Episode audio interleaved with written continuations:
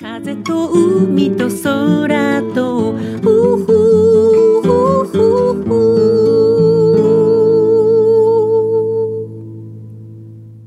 皆さん、おはようございます。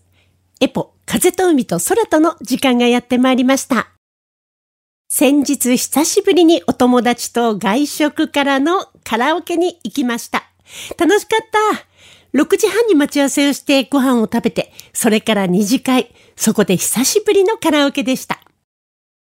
誰かが歌ってる歌に勝手にコーラスをつけて歌ったりするのもすごく好き。気がついたら夜中の1時を回っていました。コロナ禍でね、あまり外で遊べなかったこともあったので、久しぶりに気持ちがスカッとしました。世の中がだんだん通常に戻ってきているのをすごく感じますね。金曜日の那覇の街も賑わっていました。ただ難点は、行きも帰りも全くタクシーが捕まらなかったということです。金曜日だったせいもあんのかな？本当は行きもタクシーで行こうと思ってたんですけど、タクシーが捕まらなくて、行きは自分たちの車で行って、帰りは代行で帰ろうということになりました。新聞で読んだんですけど、新型コロナウイルス感染症の影響で感染リスクなどを避けたいと考える人が増えて、県内のタクシーの乗務員さんの数がかなり減ってしまったそうですね。2020年3月末の時点で6747人だった乗務員の方々が21年11月には約10%減の6068人。会社を辞めてしまった人とは別に休職もされた方も当時200人ほどいらしたそうです。今年に入ってからもタクシーの乗務員さんの不足については実際のドライバーさんからもお話を聞いてたとこですけど、やはりね、コロナ禍の影響は大きかったようですね。沖縄のタクシー乗務員の方の中には前期高齢者にあたる65歳前後の方や基礎疾患がある方が多くてご家族から反対されて退社された方もいらっしゃるんだそうです。早くそういう心配をしなくても良くなるようになるといいですね。あなたがありのままの自分でいられる時間。この番組ではあなたの心に吹く気持ちのいい風のような F 分の1揺らぎと、そしてあなたが100%、あなた成分でいられるリラックスタイムをお届けいたします。今日の一曲目、エポで上海エトランゼ。エポ、風と海と空と。この前、我が家の猫のめんめちゃんが家の中でいなくなってしまって、どこを探しても見つからない。どこだ、どこだ、と、押し入れの中とかソファーの下とかいろんなとこ探してみたんですけど、本当にどこにもいなくて大騒ぎになったことがありました。まさかそんなところには入れないだろうと思っていたベッドの下。うさちゃんが作ってくれたスライド式の薄い引き出しがあるんですが、なんとその中にちゃっかり入って寝ておりました。猫ってすごいですよね。まさかこの幅だったら絶対に無理でしょと思われるような、かすかな隙間にもひるっと入っちゃう。そこは、夫のうさちゃんの子供の頃の絵とか作文とかが入っている思い出の引き出し。その上にちゃっかり座っておりました。久しぶりに夫が小さい頃に描いていた絵を見て、思わず可愛くて笑ってしまいました。両親が亡くなって宮川家の整理をしていた時に出てきた夫のお宝思い出の品々。宮川家のお母さん、よく大切に持っていてくれたなぁと感謝です。私の母は、私が図工で作ったものとか描いた絵なんかはね、さっさと捨てちゃう人だったんで、私の子供の頃のお宝とか思い出のものは何も残っていません。我が家も狭かったしね。そんなものを保存なんかできなかったんだろうと思いますが、宮川家は何とも両親とも優しかったです。この前県外から遊びに来てくれた我が家に滞在していた友達のお母さんも割とすぐに捨てちゃう人だったとのことで、彼女は大切に自分で自分のものを保管して家から持ち出したと話してました。基本的にメモリーコレクターの人とそうではない人っていうのがいると思うから、何でも捨てちゃう。私や友達のお母さんなんかは、娘が子供の頃に作った何かみたいなものにそんなに思い入れはない人たちだったのかもしれませんね。それはゴミじゃないよ、と、ちゃんと書いておくか、伝えておかないと知らないうちに捨てられてしまいますからね。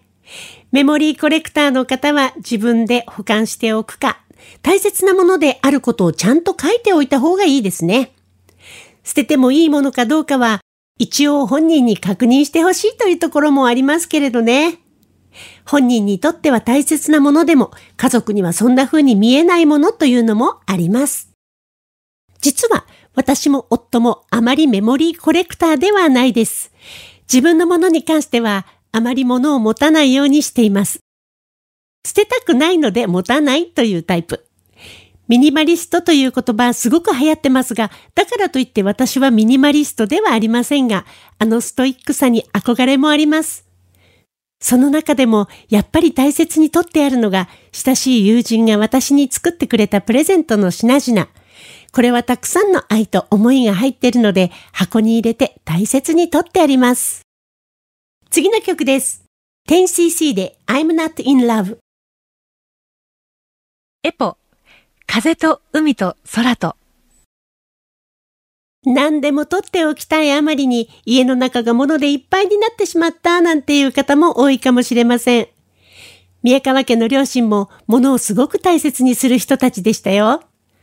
もう捨てた方がいいんじゃないと思われる冷凍食品まで大切に保存してありました。新品のお鍋や食器も押し入れの中から果てしなく出てきました。きっと何かの景品とかおまけとかでね、いただいたものだったのかもしれません。新しいものをどんどん使って古いのを捨てちゃえばいいのにと私も思ったんですけども、お料理が好きな人は結局自分が使い慣れたものが一番いいんですよね。特に中華鍋はそうですよね。油でコーティングされて使いこなしたものがくっつきにくくてよかったりしますもんね。両親が亡くなった後から始まった宮川家の大掃除。賞味期限が少し切れているけど、まだ十分食べられるような食材なども、これまた果てしなくいろんなところから出てきました。中身と袋を仕分けしてゴミ袋に入れてというようにそれはそれは気の遠くなるような作業でした。幸いにも少し賞味期限が切れていても食べられる食品についてはフードバンクに寄付したりできたので無駄にならずよかったです。包み紙や紐やリボン、空の箱、使わなくなった古いタッパーとか、一度生前お母さんが元気な時に一緒に台所の断捨離をしたことがあったけど、やっぱりお母さんはもったいないと言ってましたね。無理やり捨てちゃうのも失礼なので、私がもらうからと言って、だましだまし、早間まで運んで処理したものもありました。この頃自分でも思うんですけど、めったに使わないものでもどうしても捨てられないという道具、我が家にもたくさんあります。お父さんとお母さんがくれたポップコーンマシーン。たまにしか使わないけど、あったら楽しいものの一つ。あとはね、かき氷マシーン。これも夏場しか出番がないけど、夏の暑い時に冷たいかき氷を食べたい時、とっても便利。限りあるスペースなのに、そこにめったに使わない者たちがずっといるのはどうなんだろうと、わかっているんだけどね、なかなか捨てられないです。そうなってくると、物を大切にするということとはもしかしたら違うことのように思えてきますよね。最近それらと同様にスペースをとっているのが備蓄してある食材です。缶詰やお米、お水など結構かさばるものがいっぱいあります。ローリングして消費してはいるんですけどね、ちょっとスペースの問題で悩みの種です。そういえばアメリカでも大人気、お片付けの先生、こんまりさんは3人の子供のお母さん。日々家事や家族のケアに追われているそうです。家族との時間を大切にしたいので、極端なお片付けは諦めたと、インタビューに答えていらしたそうですよ。そして彼女は備蓄はしない主義なんだとか。その話を聞くと、ちょっと安心するのはなんでだろう。次の曲です。エポで枕の港。エポ風と海と空と。先週は25度まで気温が上がった日がありましたね。その日は半袖で過ごしました。窓を久しぶりに開け放って気持ちが良かったです。かと思うとその翌日からまた真冬の寒さ。すごく暖かい日があったり、また急に気温が下がったりしながら、だんだん春になっていくんですね。さあ、そろそろお時間がやってまいりました。この番組では皆さんからの質問、リクエスト、メッセージ、時に番組でリスナーの方々とシェアしたいという方のお悩み相談などなど、FM 沖縄のホームページまでどしどしお送りくださいね。今日最後の曲です。原田真二さんでティーンズブルース。この作品を聴きながら皆さんとはお別れとなります。お相手はエポでした。また来週。風と海と空と